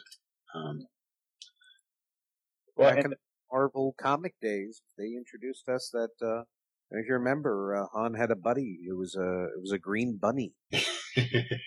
he actually had a cameo role in the last uh, Clone Wars episode. They Did they? they found a skeleton in a ship in the desert where they were out roaming around, and it was a bucktooth skull that had the same spacesuit as Jaxxon. That's a great. I'm I'm actually really excited about the prospect of uh, seeing Mark Hamill reprise his role as Luke Skywalker and and you know possibly bringing on Harrison Ford and Carrie Fisher and Billy Dee Williams, the rest of them. That, that would be fantastic. Yeah, Something to, something to bridge the gap. Obviously, you can't carry an entire franchise on no, but they could definitely pass the torch. exactly passing the torch along. That would, that would be fantastic. I would just love to see that. Yeah, and I think it was on the ForceCast recently where they brought up that they can't find, and I haven't been able to find um, any instance of this, but if these characters were to come back and reprise these roles, this would be the longest gap, you know, the you know twenty some odd year or something gap between the last time they played this character to coming back and reprising that role. As far as they could tell, nobody's ever done that in Hollywood before, so that'd be kind of a cool thing. Interesting. You've heard, I've heard reports of, uh, uh, Mark Hamill saying back, back in the they were shooting at, uh, George, George actually pulled him aside and said, Hey, do you want to come back and play this role? You're an old man. so it's actually something that's been in the works for a long time, but, uh, just had got a little sidetracked for a while, I think. Yeah, I, I remember seeing very early interviews, and I thought I even posted one on my Twitter feed where uh, it's Mark Hamill describing, "Oh yeah, this is the middle three. Then they're going to do the first three, and then we're going to come back and do the next three. It's I always love. There's always been a bigger picture that's been planned. Than all right, if that's why is Luke and Leia always smooching on each other? Why? What? Is, we're he, was, he was still feeling it out then. Uh, yeah, exactly. And uh, they knew the exact plan for a moment one, Hmm. so that's what I kind of love about it is that to a certain degree it is it is coming true. hmm Now, George, George is quite the visionary, and I think he's proved that quite a few times. He's also proven that he needs somebody to sort of keep him honest and you know keep him in check. But I mean, crap. I mean, we wouldn't be sitting here talking today if it weren't for him. Definitely. We would have been this would have been a He-Man podcast. Oh yeah, He Man. Or G- Fix those of the, the early Star Wars '96 figures, then uh, you know, yeah, yeah. been a He-Man. put GFO on Netflix and I've been watching that. That's, uh, I have been Yeah. too. It, it, I enjoy that they put a bunch of old '80s stuff up there, and uh, it's also a little crushing too because stuff that I loved as a child, and I go back and I'm watching it now, going, "Oh, this is really bad. This is really, really bad." But I, I, I have enjoyed the the old episodes of Magnum PI and Knight Rider, and even MacGyver is on there too. I had uh, I remember when Knight Rider came out on DVD. I grabbed the box set in Target. and I put it in my cart, and I think I rolled around for with it for like half an hour before I actually put it back. And later on on iTunes, I, I bought uh, bought the uh, KARR episode. Mm-hmm. His evil uh, evil twin brother, voiced by uh, Optimus Prime, comes back. Oh no way! I don't remember that one. That's great. Just watching that, and after spending that one ninety nine, I realized how much money I just saved myself because there was no replay value in some of that '80s material. You could just watch it once, and you're like, okay.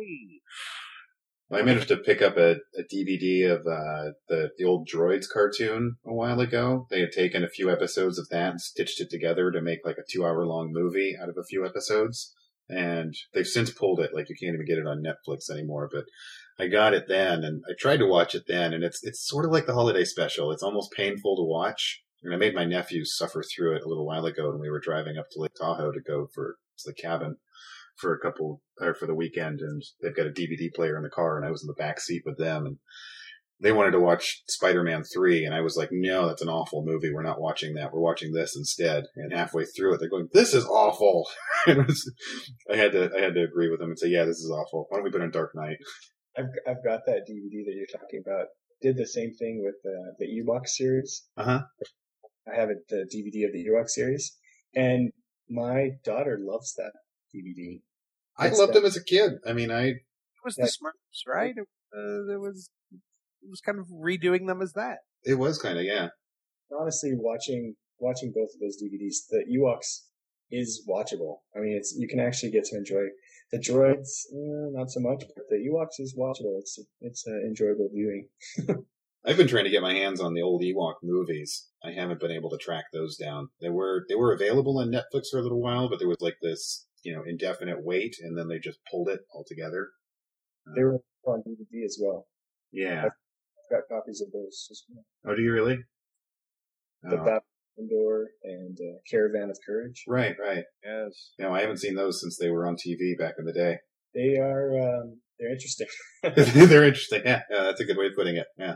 Yeah. And I, you know, I mean, with, with Disney owning it, I'm sure we'll end up with, with gems like that of, you know, maybe not on that quality of scale, but, you know, I'm sure they'll be doing plenty of, you know, straight to DVD type movies and things in the future, uh, which I'm kind of excited about. Yeah, and actually, just recently I, I read that Disney and Netflix have worked out some new deal. So I'm sure once uh, they assume all of the catalog of the Lucasfilm library, I'm sure some of that stuff will be coming out on Netflix. That'll be cool. Yeah, I remember reading about that, and immediately in the new releases, they had uh, they had some Disney movies as sort of, I guess, like a good, you know, a token of good faith or something like that. They released a few Disney movies onto Netflix, and so when did I watch that first night? Oh, the Muppet movie. That that immediately came came up on Netflix, and so I got to go back and watch that again. That was a lot of fun. But I'm, I'm sure that you know there's not really a place for the entire Droid series or the entire Ewok series other than Netflix. That just seems like the perfect place for it.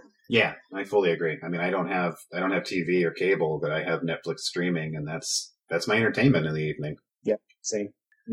And I've got a collection of Star Wars movies. Yeah, there is that. Yeah, I watched Return of the Jedi the other night, and uh, you know, I love watching it on Blu-ray. And I, you know, I remember kind of being upset when they were talking about you know Ewoks blinking and things, but it really doesn't bother me at all. The only the only thing that does kind of bother me is that the old matte paintings just don't hold up on Blu-ray. You can tell when it's a matte painting in a scene, whereas when I put in, I have the DVD versions of the original, original, unaltered ones, you know, that were from the Laserdisc rips or something. And those look so much better watching on my big screen than the Blu-rays do in some ways. Yeah, I know what you're talking about because I think one scene specifically where uh, Harrison Ford is talking to Billy Dee Williams, they're in the a hangar standing in front of the Millennium Falcon. Yep. It just looks like they're standing in front of a painting. Yeah. And there's another one where the Emperor is, is coming off of his shuttle onto the Death Star and there's all the stormtroopers all lined up. And you can see that only the first row are actual people in suits and the rest of them are all painted. And it's just, it's such a glaring contrast in that high definition. But whatever, it's still an awesome scene. And I don't have enough stormtroopers to set it up yet, but I'm working on it. We would holy murder if they had uh, re uh, redid that scene digitally. Oh yeah, we would have. You know, I wish they had gone in and maybe touched up the matte paintings a little bit more. That is my only gripe with that. I'm I'm looking forward to hopefully a Disney release of the uh, of the trilogies where Han's shooting first and Yeah. Fox is and and you know not, not necessarily the cleanest of the prints, but uh, on the other hand, the amount of money they spent with restoring it, you know they must have a, a high definition quality of the original original. Yeah. Have you seen, uh, have either of you guys seen the fan film Star Wars Revisited, where a guy went through and basically touched up and re-edited a few scenes? Uh, he made Han shoot first again, and he took out the whole Jabba scene from A New Hope, and he recut some of the, uh, the dogfight from the end just to make it a little bit more flow a little bit better and things.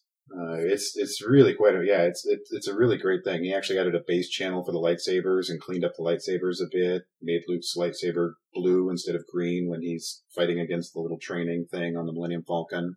Uh, it's that's a great copy. I, I I enjoy having that movie in my collection. I'm keeping my fingers crossed that he'll finish up uh, Empire uh, revisited pretty soon. I've seen bits and pieces of it, but I've just seen uh, like YouTube clips of it. I Uh-huh. haven't seen a high quality version. Is is is that something that you've downloaded? Or? Yeah, if you look around for it, um, uh, you can download a torrent of it, and basically the only rule is it's a fan film. You know, he can't sell it, and the only rule is is that you have to own a copy of Star Wars originally. Anyway, this can't be like your first copy of Star Wars that you're getting, which I'm sure all of us in some form or another have a copy. Maybe. You might have one floating around there somewhere. Yes, DVD, Blu-ray. Yep, yep. I'm the same way. I, I made it a goal because I, I like to hit thrift stores quite a bit, and so I've been collecting as many copies of the old VHSs as I can. Not the not the remastered ones or the whatever it's called, uh, but the the original ones with the painted covers and things. Uh, so I've got two sets of that right now. One of these days, I'll I'll be giving that away as a contest prize. I'll give away a set of those. I think really the only problem that I have with uh, any of the the things that have gone back and they've redone the the Han shooting first, like yeah, I, I don't think Greedo shot first, but I get why he wanted to make Han Solo less of a cold blooded murderer, that kind of thing. Mm-hmm. I kind of get everything and it's it's fine. The only thing that really bothers me that it just every time I see it, I just know it doesn't work is Hayden Christensen replacing Sebastian Shaw Right. for the Jedi. Yeah, that bugs me a lot too. Makes sense in my head.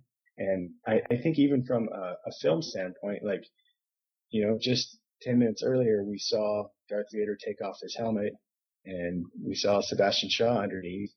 Mhm. That's, that's what Luke saw, you know, and 10 minutes later, we're seeing somebody else. It, it, it doesn't make sense to me. I'd love to see a fan edit where the, Hayden Christensen ghost pops up and Luke suddenly turns and goes, "Who the hell are you?" Who's this guy? Yeah. but the you know in the last podcast we were discussing that, and the only the only thing that would make that okay in my book, well, not so much make it okay, but make it somewhat more digestible for me, would be is if they get Hayden Christensen to come back as a Force ghost in the new movies, and that would just give it a little bit of continuity for me and make it a little bit more acceptable in my book.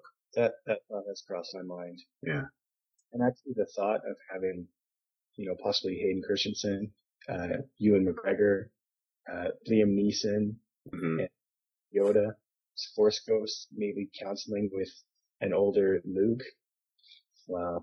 I I wouldn't accept bringing. I mean, I love Ewan McGregor. I think he made a, an awesome Obi Wan Kenobi. I mean, he's obvious. He's, he's one of my favorite parts about the prequels. But the only way I would accept him coming back as as Obi Wan Kenobi would be if it were like a holocron that Luke comes across that Obi Wan Kenobi had built in his younger years, and Luke is using that to learn and teach you know new Jedi or something. Hmm. Be pretty- So I don't know. There's there's so much stuff that can happen, and I'm I'm so afraid that I'm going to spoil this movie for me before I ever go and see it, just with the internet and how excited I get about stuff and clicking on links and stuff. But hopefully, I won't. The, the internet moves too quickly. I, I remember you'd have to wait months for a Starlog issue to come out with a picture of, you know, from Return of the Jedi. And it's like, what are they building out in the desert? hmm Now, what is it, uh, three minutes after something happened, a soundstage? Oh, it's ridiculous. Yeah. It's, it's suddenly it's up on the internet. And even though they, they might yank it down immediately, it's there. Everyone will be able to view it.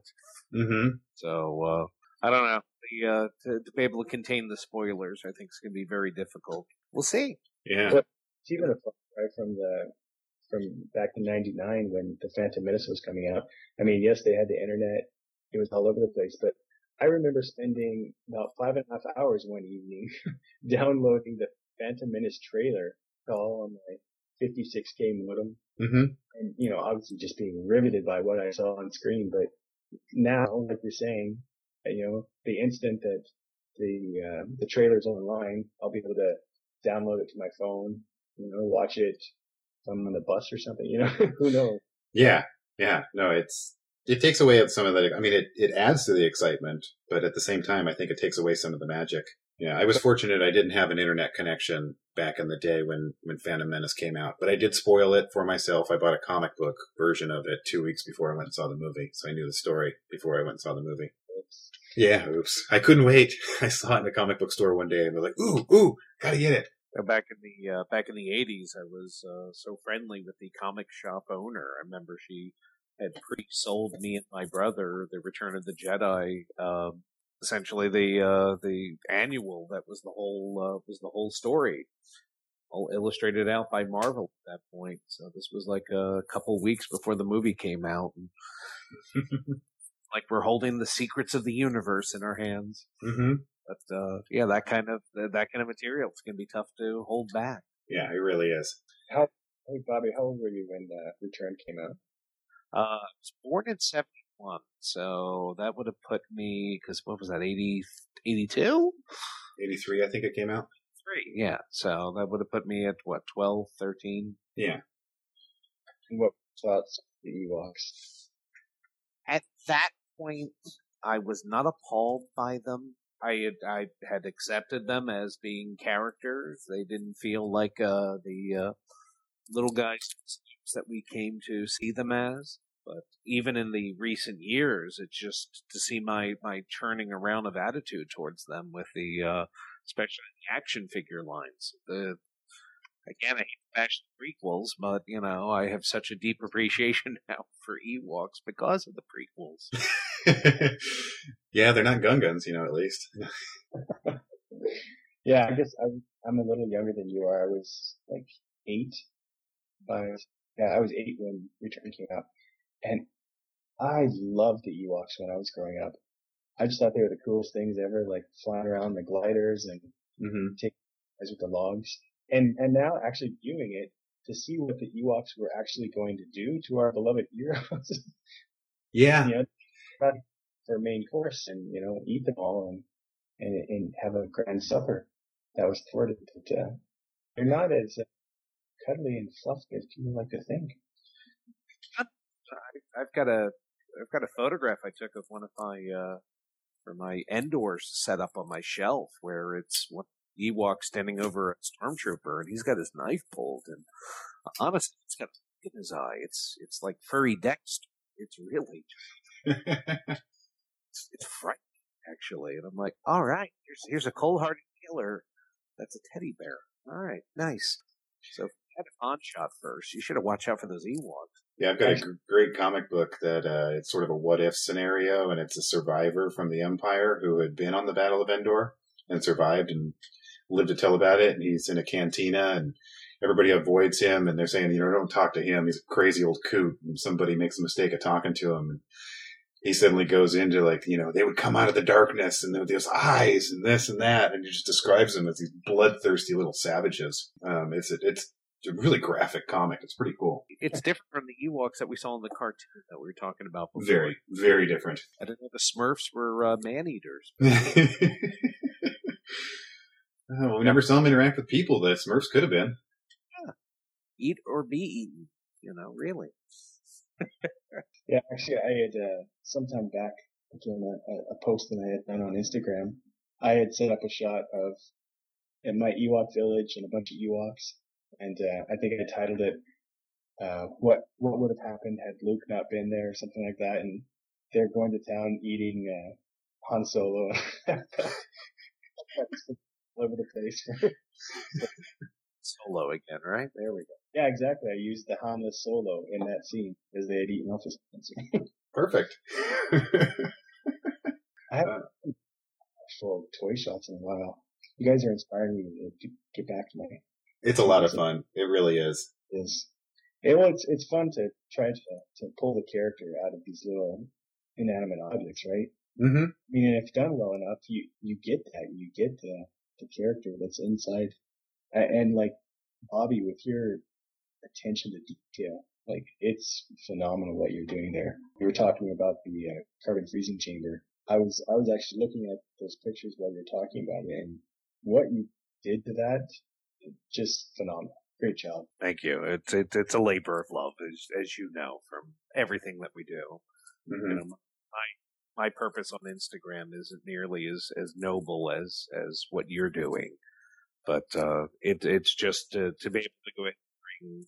Yeah, it sounds cheesy to be able to go and bring a, a smile to somebody's face, to, for them to be able to take a look at that. And it's just like, you know, it's very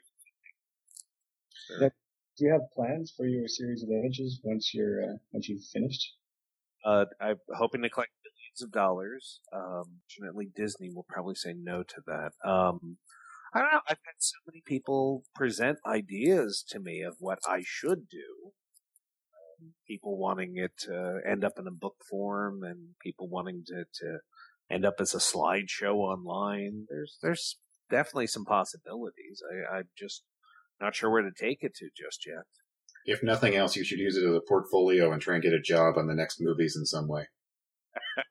That's sort of my goal with what I, everything I've been doing. I mean, now there's suddenly a chance that I could work on a Star Wars movie in some fashion or another, and that really excites me. I'm not sure how, but I'm going to try and figure out how.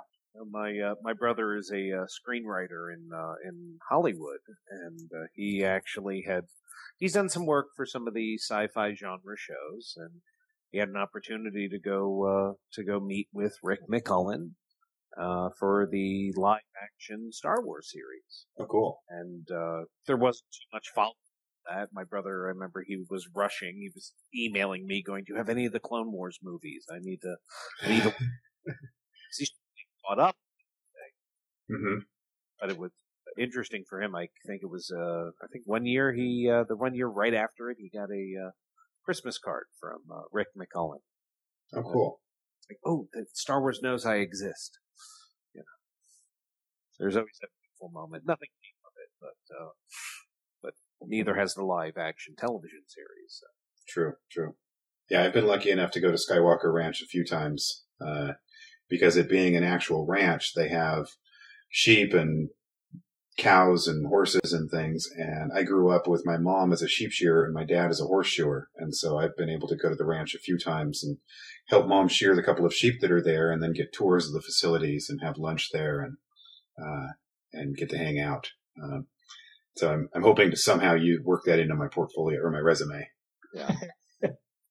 If they need any sheep shears on set, you're there. Something. I mean, I, I don't know how to shear sheep, but I can. I, I've seen it done enough times. I can probably fake it. But we used to get Christmas cards from Lucasfilm or from Skywalker Ranch every year. Um, it was pretty cool. You know, you'd get those those Ralph McQuarrie cards that they would do and such. Oh yeah, I've got.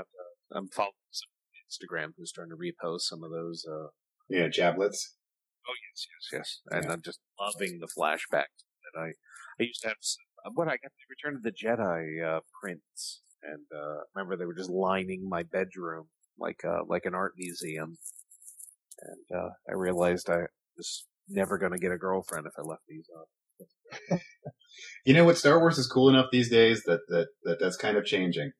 Yeah, yeah. The uh, well, you know, Boba Fett does not make the fangirl look bad. No, no, not at all. Yeah, I actually uh, I got those prints. I've been trying to find them the last day or two because I finally got the General McQuarrie figure, uh, the Hoth General. To give you guys a little inside scoop, the one one scene I want to get set up is to find make him a little mini paintbrush and have him on a scaffolding painting one of those. Hey, I, I was in Toys R Us the other day. I think I saw the uh, the WWE figures are now going to three three quarter inch. Oh no. the only reason that excites me is because then you can get set pieces that will fit the scale of action figure of our Star Wars figures. Exactly. That's where I look at that. I'm like, all right, here's a here's a whole new avenue to find some different things. So, Yeah. No, I've got a I've got a couple of uh, military bases that uh, that were built for these really cheesy Toys R Us line of of action figures, these military action figures, and so they would sell these sets really cheap. I would just give the action figures away to my nephews and keep the play sets. And God, they make great outposts for stormtroopers and things. I, however, got uh, stepdaughters with Polly Pockets around here, and able to find the occasional, almost correctly sized cell photo shoot here and there, but uh, Uh huh. a little less, uh, a little less high tech, I would say. Oh, that yeah, but that adds a fun charm to it. Okay, guys. Well, we're we're coming up on two hours here. Uh, we've uh, I'm gonna have to. I'm gonna get in trouble for doing these renegade podcasts. They always end up running about two hours, but they honestly, I could sit here and talk to you guys for two more hours. I know I'm in trouble. The wife came and closed the door with a uh, without making eye contact.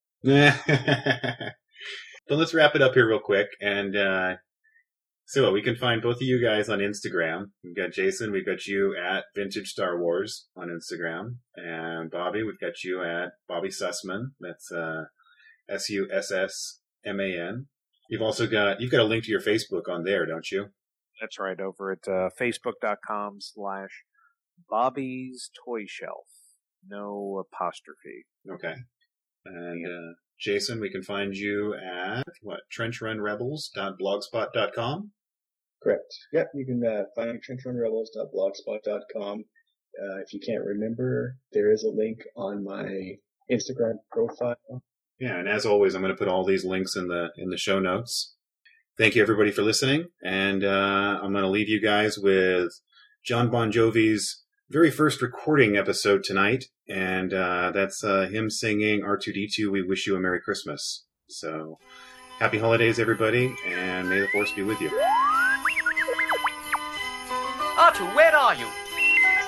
Oh, there you are. Well, if you come over here, you'll find a wonderful surprise. You'll have to plug into the central computer to hear what it is. That's right. No, it's not a phase vector. It's your Christmas present.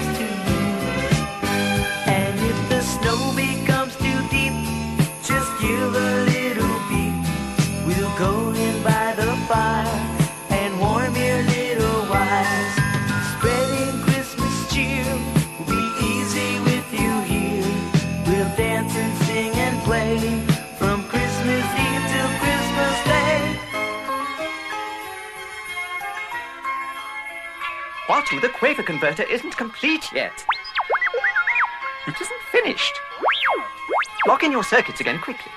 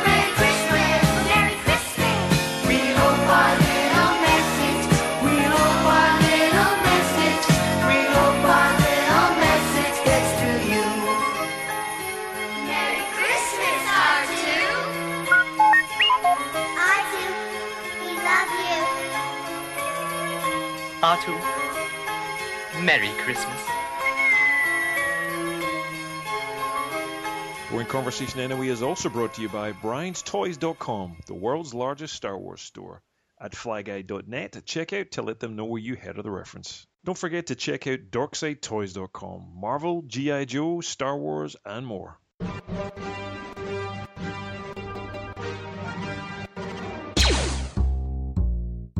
Uh, everything's under control. Situation normal.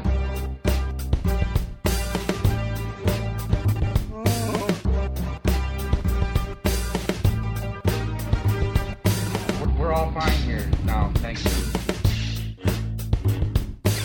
How are you? Who is this? What's your operating number? Boring conversation anyway.